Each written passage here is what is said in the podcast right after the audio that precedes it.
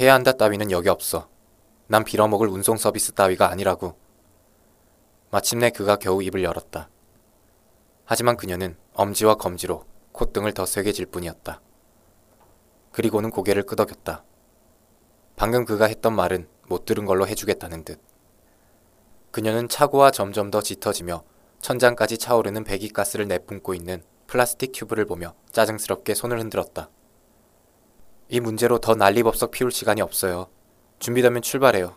저는 가서 애들을 데려올게요. 애들? 오베가 소리를 질렀지만 아무런 대답도 듣지 못했다.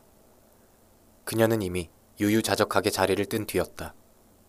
커다랗게 임신한 배를 감당하기엔 턱없이 작아 보이는 조그만 발로 자전거 보관소 모퉁이를 돌아 이 층 집 있는 쪽으로 내려갔다. 오베는 그 자리에 멍하니 서 있었다.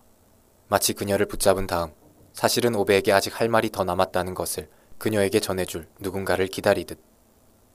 하지만 아무도 그러지 않았다. 그는 벨트에 주먹을 찔러 넣은 뒤 바닥에 떨어진 튜브를 힐끗 보았다. 사람들이 자기에게서 빌려간 사다리 위에서 버티질 못한다면 그건 사실 그의 책임이 아니었다. 그게 오베의 생각이다. 하지만 그는 당연하게도 아내가 만약 여기 있었다면 이런 상황에서 뭐라고 했을지 생각하는 걸 회피할 수 없었다. 역시 당연하게도 그녀의 반응을 상상하는 게 그리 어렵지가 않았다. 슬프게도. 한참 후 마침내 그는 차로 다가가 튜브를 신발로 눌러 배기구에서 뽑아냈다. 사브에 타서 사이드 미러를 확인했다.